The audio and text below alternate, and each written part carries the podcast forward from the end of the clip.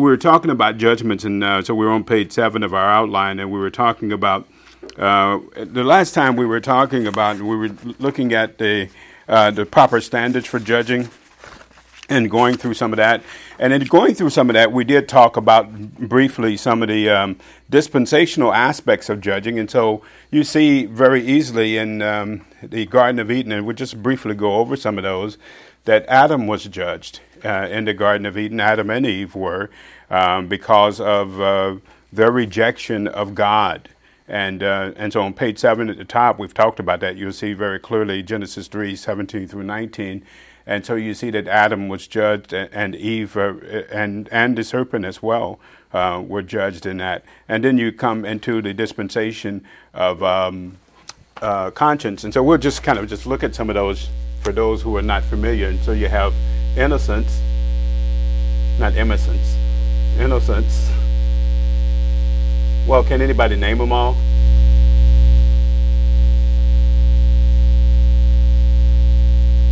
Okay, so you had innocence, and the whole point of these dispensations is that God is showing man something about himself. That uh, when given the opportunity, man will choose not what God wants, but will choose the opposite right? So uh, you see that in the garden. And so before Adam and Eve acted, I mean, uh, before God, they, they ate from the tree, they didn't know there was a such thing as Satan. They didn't know such a creature existed. And so all they knew was the second person of the Godhead, whom they had a relationship with, that they could they maintain that, right? So you never know what people will do until they get they're given a choice, right? You know, when your kids are little, man, they're just wonderful. And it's, oh, I love you, daddy. I love you, mama. Wait till they get a choice. when they get a choice, you really begin to see what what, the, what is. And so that's what happens. And so you have innocence with Adam and Eve, and then the next one you have uh, conscience. And then the question was, can man live by conscience? If God gave information about how man should approach him, can they live by that? Would conscience be enough to guide men by, right? And we find out it's not enough because conscience can do some crazy things, right? And you can see that with Cain and what he did. And so his knowledge of the offering that he should bring was not enough. And so we understand that Satan was involved there as well, and that was a real problem. And then you had uh, human government.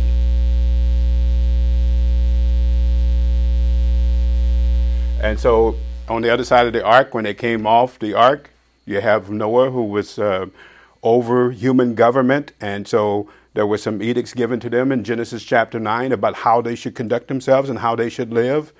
And um, they were supposed to be fruitful and multiply, to spread across the land. Uh, did they do it?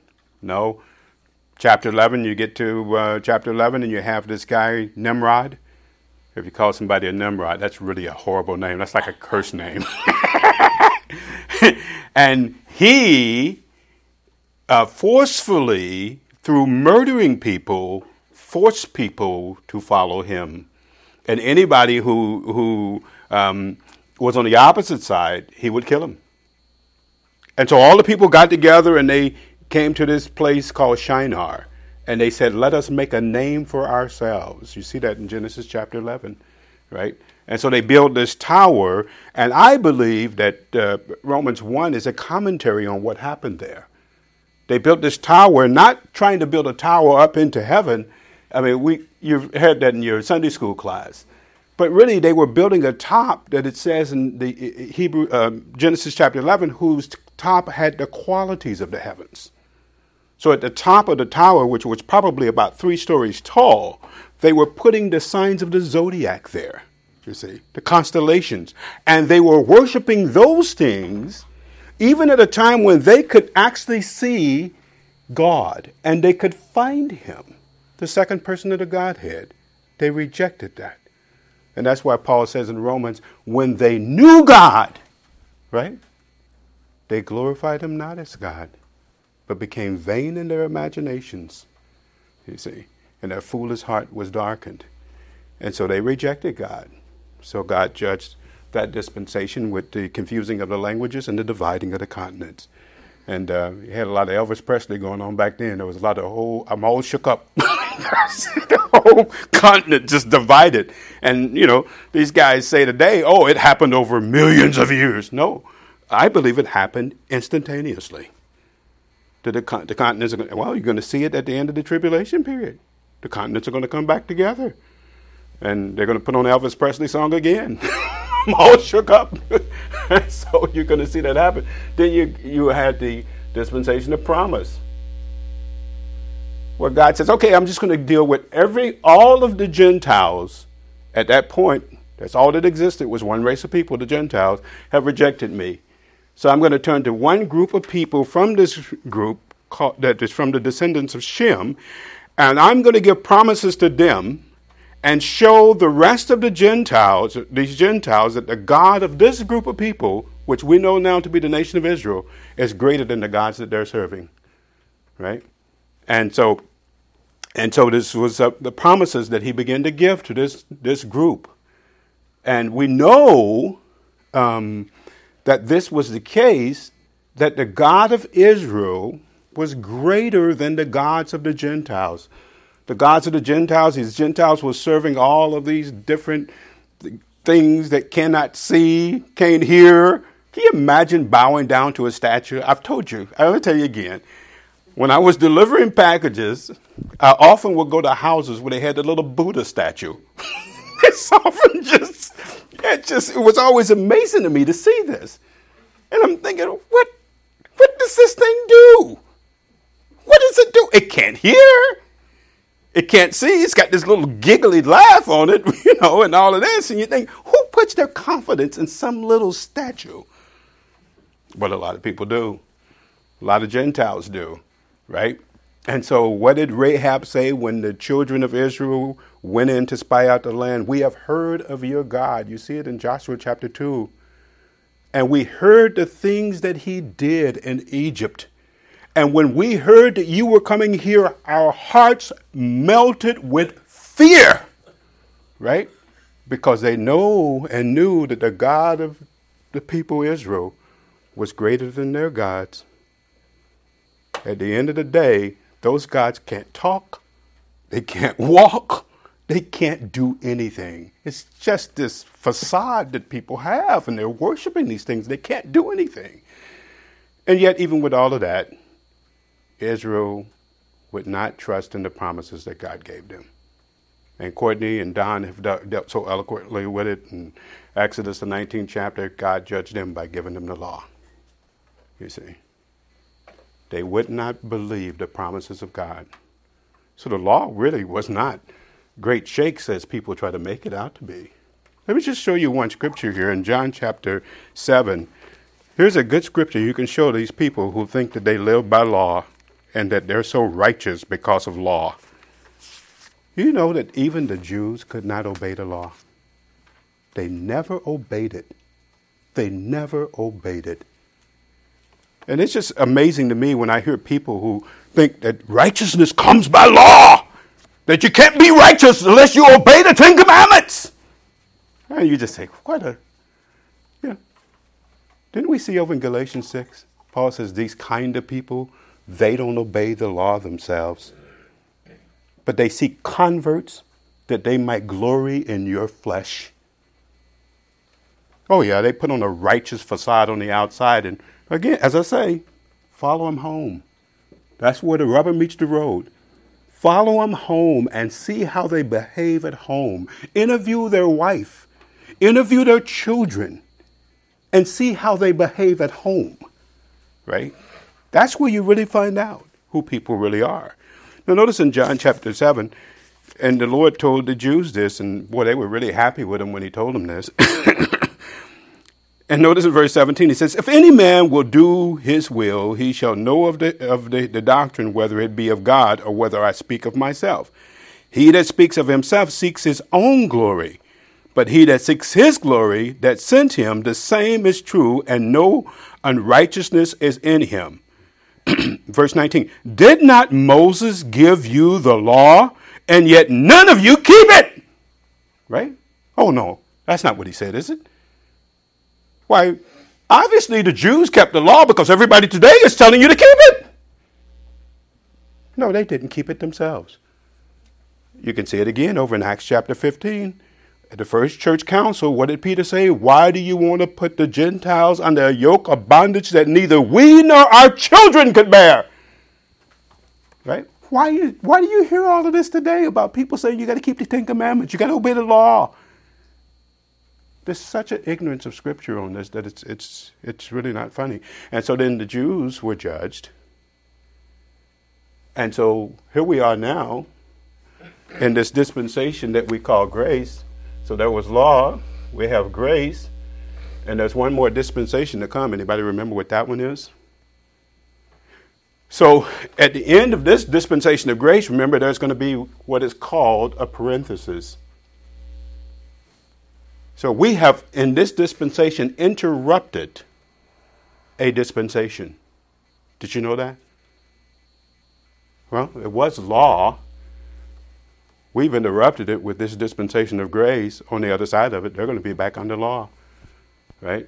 And then you're going to have, and so you're going to have that in the tribulation period. And then you have the dispensation of the fullness of time,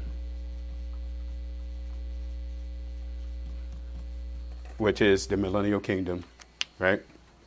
And so and so, and even all of these are they end in failure. They end in judgment. God judging. What is going to be the failure and the judgment of this dispensation? You know what it's like. I was working for FedEx.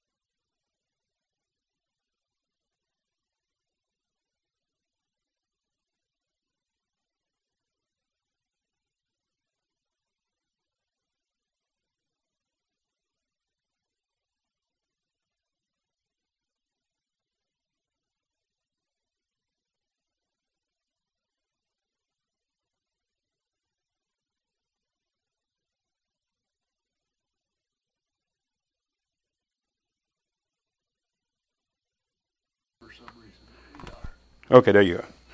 And when you get to the Gospels, I'm sorry, I did, I wasn't on. Okay. Uh, and then it went off. Okay. When you get to the Gospels, you have this um, judgment in the Gospels, uh, and, and, and how do you see judgment in the Gospels? Um, you know, the Father committed uh, all judgment to the Son, is what you see beginning there. And notice, this is interesting. Because I believe that the Son is going to be the one who is standing in judgment um, and some of these su- subsequent judgments to come. Notice in John chapter 5 and verse 27, well, 22 through 27. John chapter 5, verse 22 through 27. For the Father judges no man, but he has committed all judgment to the Son, that all men shall honor the Son even as they honor the Father. He that honors not the Son honors not the Father which has sent him.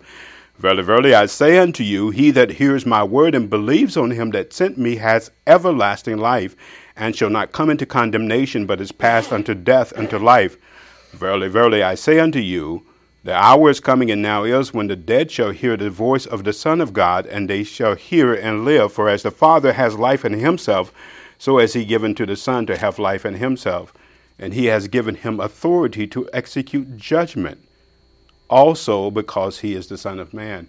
And so we'll see this as we get into um, the judgment of the sheep and the goats.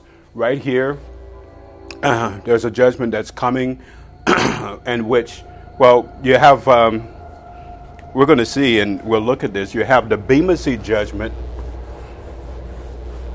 is going to occur. And any, anybody remember when that's going to occur? Yeah, you have the Bema seat, and then you have the trib period, and at the end of the trib period, it's the judgment of the sheep and the goats.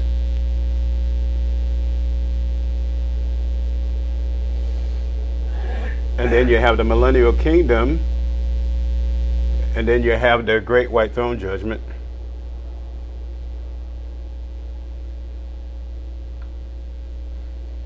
And then also here, by the, the end of this, you'll have the judgment of Israel.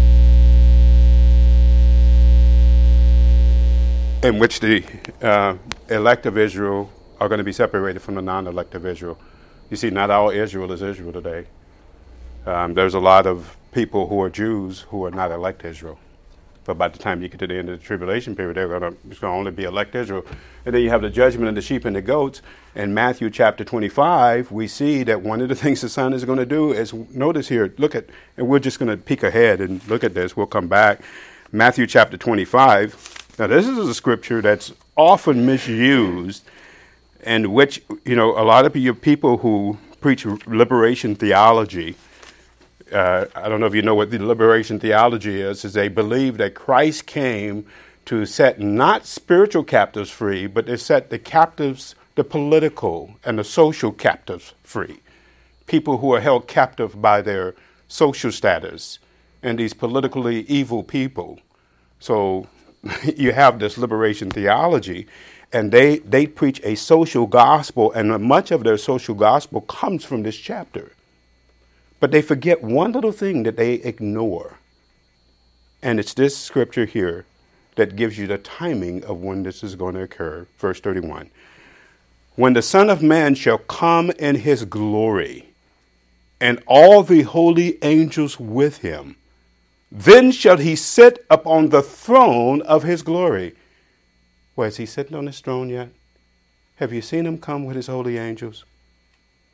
That has not happened and it's going to happen in the future. And this is what he's talking about. And the people who are going to be judged at the judgment of the sheep and the goats, and we'll see it when we come back here, it's going to be those who were in the Gentiles who make it through the end of the tri- tribulation period. He's going to judge all the Gentiles on the face of the earth at that time. Every single person. And he's going to hold them accountable to how they handled the Jews that were on the face of the earth. Pretty easy to see when you're leaving in context. And so the Son's going to be involved in this judgment, the great white throne judgment. We're going to be judging together with him. This is why I say, you know, people say, well, what qualifies you? You got judges who went to Harvard and Yale and they've had the highest form of education. But you know what they don't have? Remember when they're talking about the Oz, when the, when the wizard, he says, they have something, you have something they don't have. right? It's what he told them. Well, you have something as believers that they don't have a future in which you are going to judge together with Christ. And that trumps every other kind of judgment. It really does. And it qualifies you, and it's not because I said it, it's because Scripture says it. It qualifies you to do judgment, and we're going to see with regard to believers. It qualifies you to be able to do that and to say what Dan says, not criminal matters. Now, if somebody, sh- another believer, believer shoots another believer or whatever, okay, we have to push you on off the criminal court. But there's a certain amount of judgment that the believer can be engaged in. And notice you, Satan was judged um, during this time uh, at, on the cross, John 16 11. Uh, we see that. And then the sins of mankind were judged on the cross as well. And so those are some of the things that you see happening during uh, the Gospels. Now, I want to look at and focus here on there are certain judgments that you and I are forbidden to engage in. Uh, and so you have people, there's these extremes, and, and I just heard somebody this week say this. You're never supposed to judge. Anybody here heard that? that's the that's the cry of the world system. And I often wonder, you know why they don't want you to judge? Because nobody wants you to point out how bad they are or their little problems or the fact that they may, might be a liar. You know, and and so you have this, and so a lot of people they're, they're vehemently against any kind of judgment. They're not even anymore against for, for, for criminal judgment. What was it? Someplace I was just reading here the other day where they said that they're going to make uh, armed robbery a misdemeanor. They're not even for criminal judgment. And so just, there's no kind of judgment. There's, they just don't want any kind of judgment whatsoever. And this is, this is the, the view of fallen mankind. So let's start with, with, with what Scripture outlines that we're not supposed to judge. Let's start with 1 Corinthians chapter 5. So in 1 Corinthians chapter 5, Paul is talking to the uh, believers at Corinth, and they probably had the view that the Gentiles have today or the unsaved have today. We're not supposed to judge while we're loving. Isn't that what people say? Um, you know, you got the thing with transgenderism today. Oh, no, we can't judge. Oh, we can't judge that. Oh, don't say that. You know, nobody wants to say anything about what's, what's true. You know, and so this is where the Corinthians were. So notice what happens with Paul here in 1 Corinthians chapter 5. It is reported commonly there is fornication among you, and such fornication that is not so much named among the Gentiles, that one of you should have his father's wife. And so he says this is not something that the, that the Gentiles are characterized by. And this guy is having a relationship with his father's wife. Now, again, I don't believe that what's happening here is that this guy was his mother. I don't believe this is incest. I believe that his father probably got married again and the guy was with his father's wife. So, how did the Corinthians handle this? Notice in verse 2 And you are puffed up and have not rather mourned that he that had done this deed might be taken away from among you. For I, verily, as absent in body, but present in spirit, have judged already. he judged. He said the word, he judged. Paul says, I'm not even there. And I've already judged this issue. And so you have a problem today in churches, and we're going to see it. Churches refuse to judge believers who are in situations in the church where they are engaging in open, flagrant sin. They refuse to do it. And so notice here, um, as though I were present concerning him that has done this deed. Now, notice what he says here in verse 4 In the name of our Lord Jesus Christ, when you are gathered together, and my spirit with the power of our Lord Jesus Christ, to deliver such a one unto Satan for the destruction of the flesh, that the spirit might be saved in the day of the, of the Lord Jesus Christ. Now, what is he saying here? Now, we're going to see as we go down the line here that I believe what happens is that, and, and I've told you this process before, and we'll see it the first line is for me as a believer to judge myself.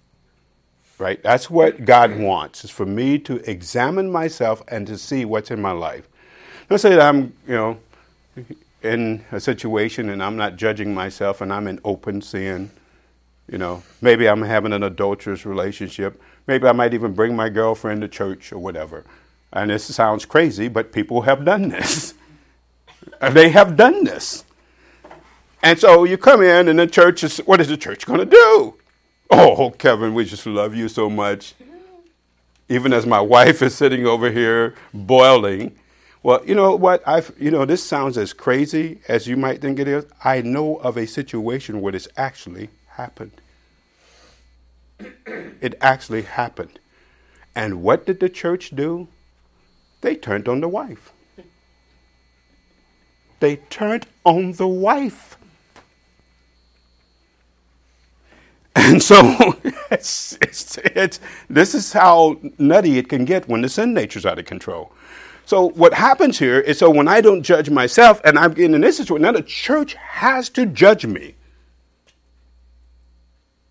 And what do they do? Put them out. If there's not a change of mind, okay, you can you're gonna have to go somewhere else with that. You can't do that here. And what happens when the church does that, and we'll see, is that God then allows Satan to deal with that person in ways that he normally does not allow. And what is the purpose? Satan can do things to a believer that will bring about a change of mind. The amount of things that Satan is allowed to do to that believer will bring, well, is meant to cause the believer to have a change of mind. And we know for a fact that in this situation, it did work because in Paul's second epistle, he wrote to them and had to tell them to now forgive the guy. They went from one extreme, where we're loving the guy, to over way over here saying, we'll never forgive him what he did. This is what people do, right? And so Paul had to write them to, to say this. But uh, in verse 6, he says, Your glorying or your boasting is not good. No, you're not. That a little leaven leaveneth a whole lump. Purge out therefore the old leaven, that you might be a new lump, as you are unleavened. For even Christ our Passover is sacrificed for us. Therefore, let us not keep uh, the feast with the old leaven, neither with the leaven of malice and of wickedness, and with the leaven of bread or of sincerity and of truth. And the real problem here, when you allow things like this to happen in the church, is not only does it spread, but then you you you then um, put yourself in a very bad position that you're going to end up being partial. Because if you can't condemn me or judge me for what I've done, how are you going to judge the next person? You see, and it gets out of control very fast. And so notice what he says in verse 9 I wrote unto you in an epistle not to company with fornicators, yet not altogether with the fornicators of this world, or with the covetous, or the extortioners, or with idolaters, for then you must need go out of the world. So he's not talking about don't keep company. And it's interesting how the church looks at this because you, you have the monks, for example, who believed that they wanted to separate themselves from the world and they wanted to get away from all of this impurity. And they didn't realize that all they did is they barricaded themselves in these, these monasteries and their sin nature was right in there with them. And we found that that wasn't good. And you have the nunneries. That hasn't worked out well either. Right? But he's not talking about separating yourself necessarily from the unsaved or the people who were characterized in this way who are unsaved. Notice what he says here. But now, verse 11, I have written unto you that you keep you not keep company if a man is called a brother. Now, this I think is very significant. You have a participle form here of the word nomos. Nomos has the ideal that he's characterized or he has the reputation. Now, this could get kind of tricky, right? Because people could say, well, I, don't, I don't know if I could even say anything to him because I don't even know if he's a believer. Well, does he have a reputation for being one? He might not be one, I don't know. But most people think he is. You see. And so he would fall into that category. And he says that you keep coming, if a man is called, or really I would say is characterized as a brother. Now notice the distinction there. Someone who calls himself a believer. Now, we are doing the opposite because we're not judging believers, but we spend a lot of time focused on the outside world. Right? How many times have you seen where people are they don't even know what to say about these people who are gay or who going who have all these different things going on that are unsaved. You know, I, have seen people at work who are in these situations and they they expect for me to say something to them. And I say nothing. And they're just like perplexed. They're expecting you to tee off on them and tell them how horrible they are. And, and I, I say nothing. Really? And why? if a man is called a brother and he be a fornicator, or a covetous, or an idolater, or a railer, or a drunkard, or an extortioner, with such a one, no, not eat. Don't even eat with him. Now, It's interesting what we do. We look at the unsaved person and we're all over them. We strain a gnat and we swallow a camel. But we let everything go. Everything's okay in the church. And as I told you, my father was a pastor, and I've been in churches for, uh, he was a pastor for 43 years. All my life, I've been around churches. I can't remember a time when I haven't been around churches. And as I've told you, I've seen things I cannot unsee. I wish I couldn't see some of the stuff that I've seen in churches that people tolerate in churches and they just allow it. And so notice here what he says for verse 12 For what have I to do to judge them that are without? Or really, it's those on the outside. Now, this is crucial here because he's setting up a line of demarcation of how I deal with people on the outside versus those on the inside. And I, and I know that a lot of believers are conflicted about this because you see your neighbor who's unsaved and maybe they may be into some kind of immoral behavior and you're repulsed by it. And some people feel the need to say, You're going to hell! right? I mean, you see this a lot, right? Where people see people at work and they're repulsed by their behavior. And they feel the need to say this to them. But notice this idea of those on the outside, and he's going to tell you why you should behave in the way that he's telling you. And so, this outsider, now I'm going to give you a few other verses where you can see that this is specifically talking about unbelievers. Scripture draws a line of demarcation between believers and unbelievers. And so here's another thing, and I've had people tell me before, well, you know, you can't say believers or unbelievers. How are you going to know whether somebody's a believer? How are you going to know? Well, there's a lot of edicts that are given in Scripture where it presupposes that you understand who a believer is versus an unbeliever. How can Scripture tell me, love the brethren, and I don't know who the brethren are? This is, this is, this is nonsensical. And it's not scriptural. And so what we, we do is we try to set up a construct where we can, we can slip around um, staying with what Scripture says. And so notice here in Colossians chapter 4 and verse 5, you see this of the unbeliever.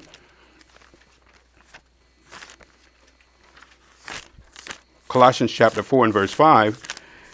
And notice he says here um, in Colossians chapter 4 walk in wisdom toward them that are without.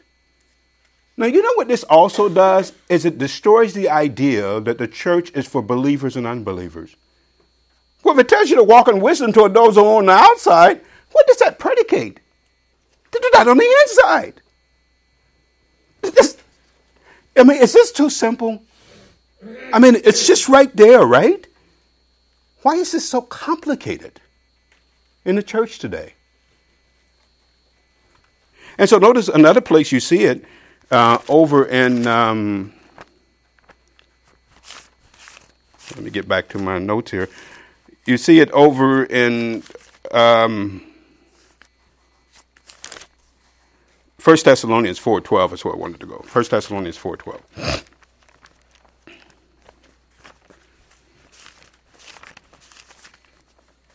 First Thessalonians 4.12. Now notice here in 1 Thessalonians 4.12 what is said here. Uh, and, and I think this is getting to the heart of what we're supposed to be doing. Uh, and why we, we do what we're doing. In verse 10, uh, start back in verse 9. But as touching brotherly love, you need not that I write unto you, for you yourselves are taught of God to love one another. And indeed you do it toward all the brethren which are in Macedonia. But we beseech you, brethren, that you increase more and more, and that you study to be quiet. And it's interesting here, this word quiet is actually, it's a word for tranquility, to be tranquil. Uh, uh, someone would translate it to cease and desist. Just shut up. be quiet. Believers, we talk too much. We yap too much toward the unsaved people. And, and sometimes we're characterized by not the things we should be characterized by, you see. And so notice that you study to be quiet and that you do your own business. Or really, you, you practice your own things. And that you work with your own hands as we commanded you. Now, notice why he said this. It sets up a construct where there's a testimony that the unbeliever is able to see, right? I really think that what God is wanting is for the unbeliever to see something in activity. And you know what we try to do? We think we can talk about it. We can talk about it. Well, that doesn't require much. I can talk about things and not really be who I say I am. Right? That you that you may walk honestly, uh, or really having a good outward appearance toward them that are without, are those on the outside. I really believe a great majority of what the believer does is how we live our life. I think God accomplishes a lot with how we conduct our business, how we live our life. And the, the thing is, is that a lot of people don't want to believe that because they want to take shortcuts. They want to say, I'm a believer, but they don't want to be a believer. You see? And I think a big part of it, you know, you throw 1 Peter 3.15 in there, you set aside Jesus as Lord in your heart and always be willing to give an answer to the one who asks you. The presumption is they see something in your life about the hope that is in you.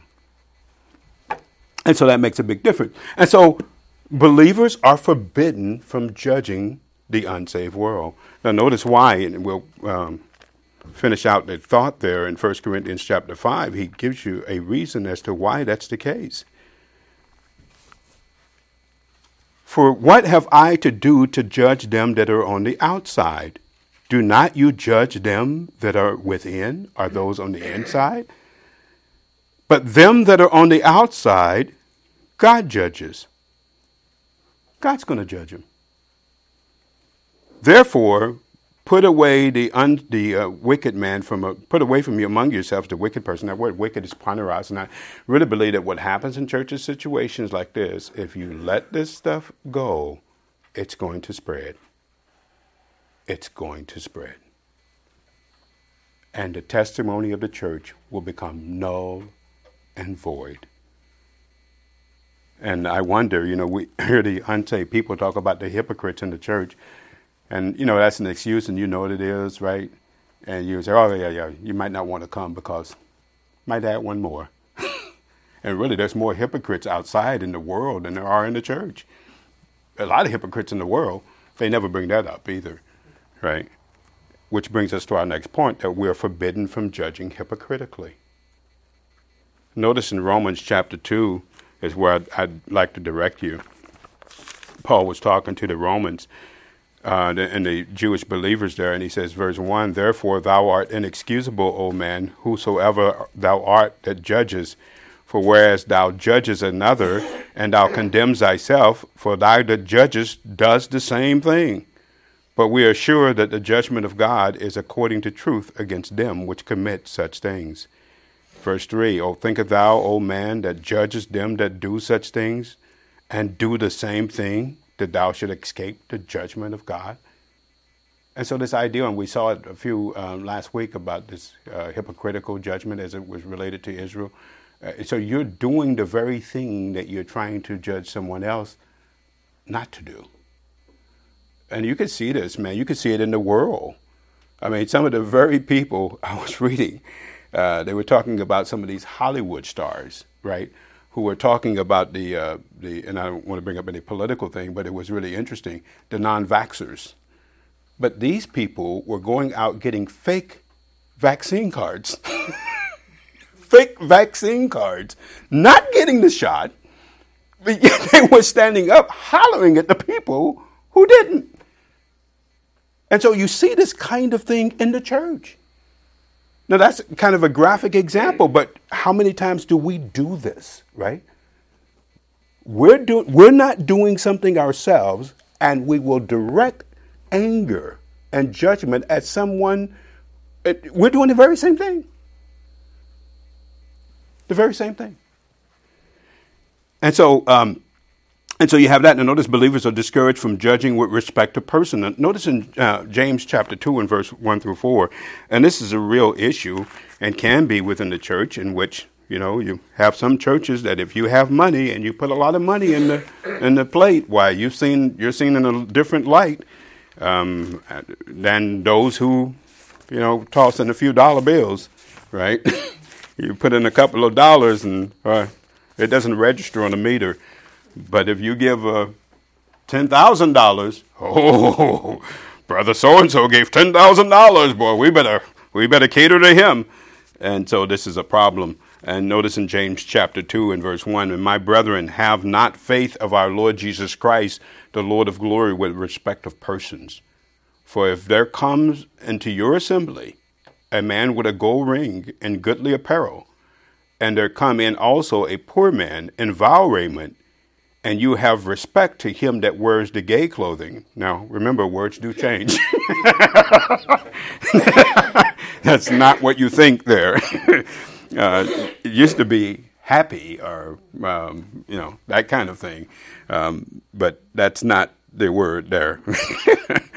uh, has the gay clothing, and say unto him, Sit thou here in a good place, and say to the poor, Stand thou there, or sit here under my footstool.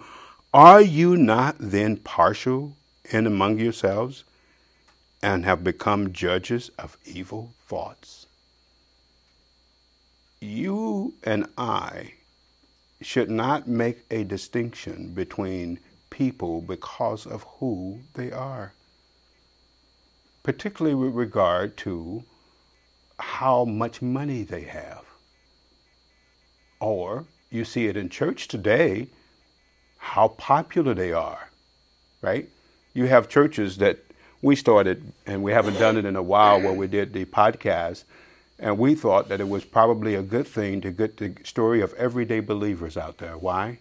Because in the church today in Christendom, everybody wants to get some popular Christian right? To come, well, if we can get this person to come and say, oh, that guy, he's a sports star and he's a Christian, everybody will listen to him. Well, I think God, the Holy Spirit, can cause people to listen to people who are not popular. He doesn't need that. He doesn't need some football star. He doesn't need some athlete or some millionaire or some movie star. He doesn't need that. And so this ideal of par- par- this word here for respect of persons, it has this ideal of partiality or favoritisms. To be partial or to show favoritism. And so the word is used several times in the New Testament of partiality that might be shown to someone because of who they are. Because of who they are. And you can have this go on. I know that not going on in some of the churches you guys have attended, but I've seen this happen in some. Lynn says, no, that's not true. I've seen this happen in, in many churches where people are shown to be partial and they make judgments on the basis of who's doing it. Well, what about the guy that gave a million dollars to the church? What about him if he gets into an adulterous relationship? Are you going to call him on the carpet? In some instances, probably not. probably not. Uh, because, you know, well, we can't, you know, he's, and they'll justify, well, he's helping the church. he's helping the church to sustain itself, right?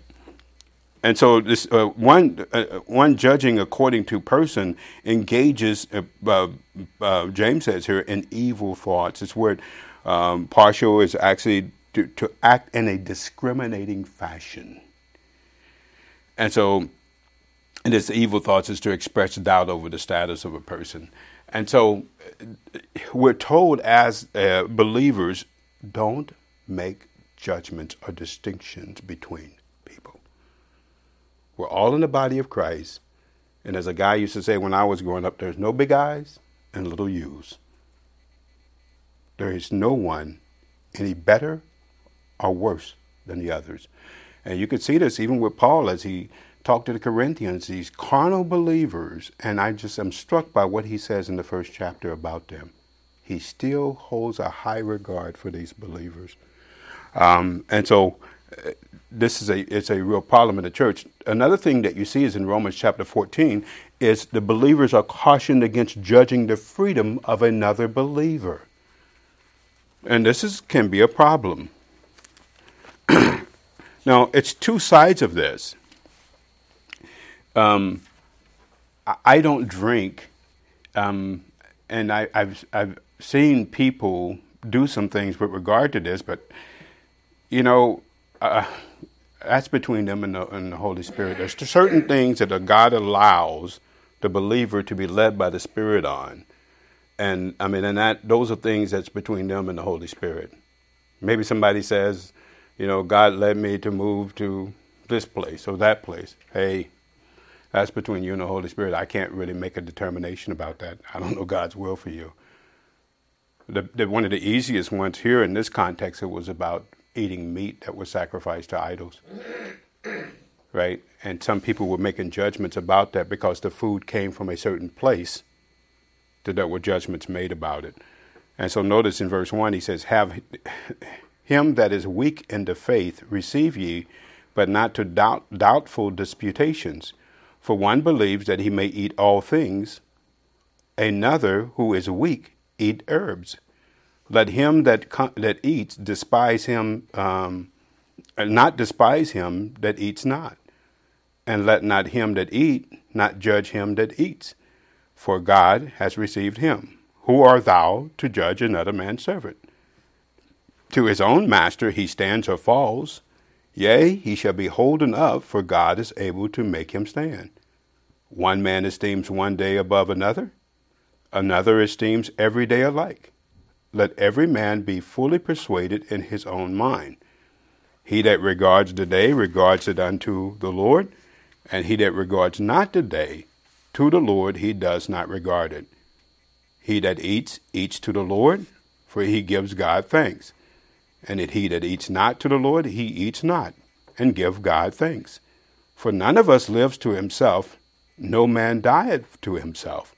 For whether we live, uh, we live to the, unto the Lord. Whether we die, we die unto the Lord. Whether we live, therefore, or die, we are the Lord's. And so this issue of uh, the freedom, uh, and so this word for freedom here is the word krino, and it's with the cis ending, it's idea of uh, the, the judging. And so there's two possible scenarios that is discussed about what a believer could eat. One believer eats something that is despised, or, or can uh, one eating can despise the other. The word despise is to treat with contempt or scorn. And so we get this every New Year's Day, right, Jeanette? you know how we're going there where there are people who despise our children eating. and, you know, I don't think that they bring it to the point of um, treating us with contempt or scorn. it, may border, it may border on it.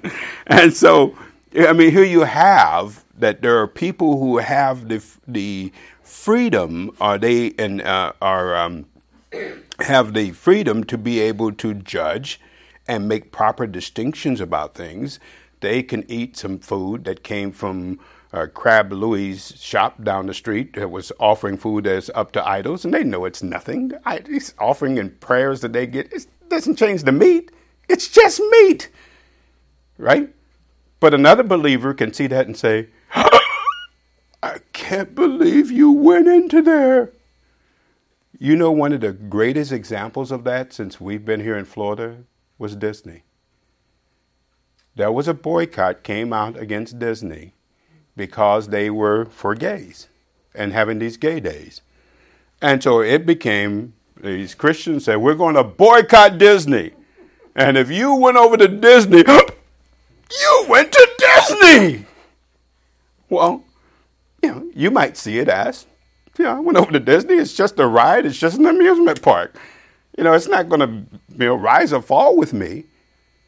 But another believer could um, could be stumbled by that. And so there's two different things that we see here, and, and you have it in your outline, is that one can uh, despise someone because of it.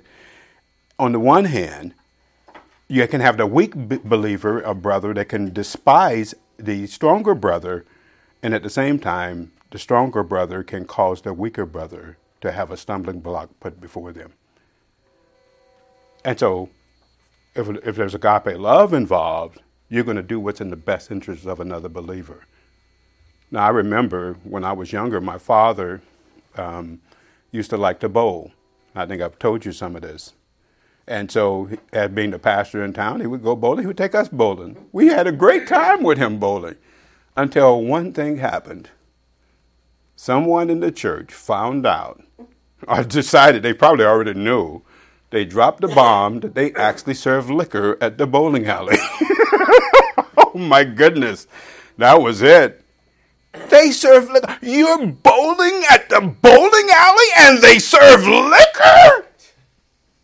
This was like, whoa!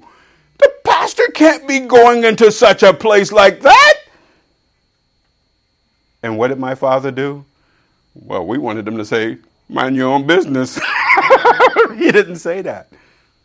You know, he stopped bowling. He stopped bowling. Now, he knew that he wasn't drinking there. The alcohol wasn't getting on him, there was no smell on him.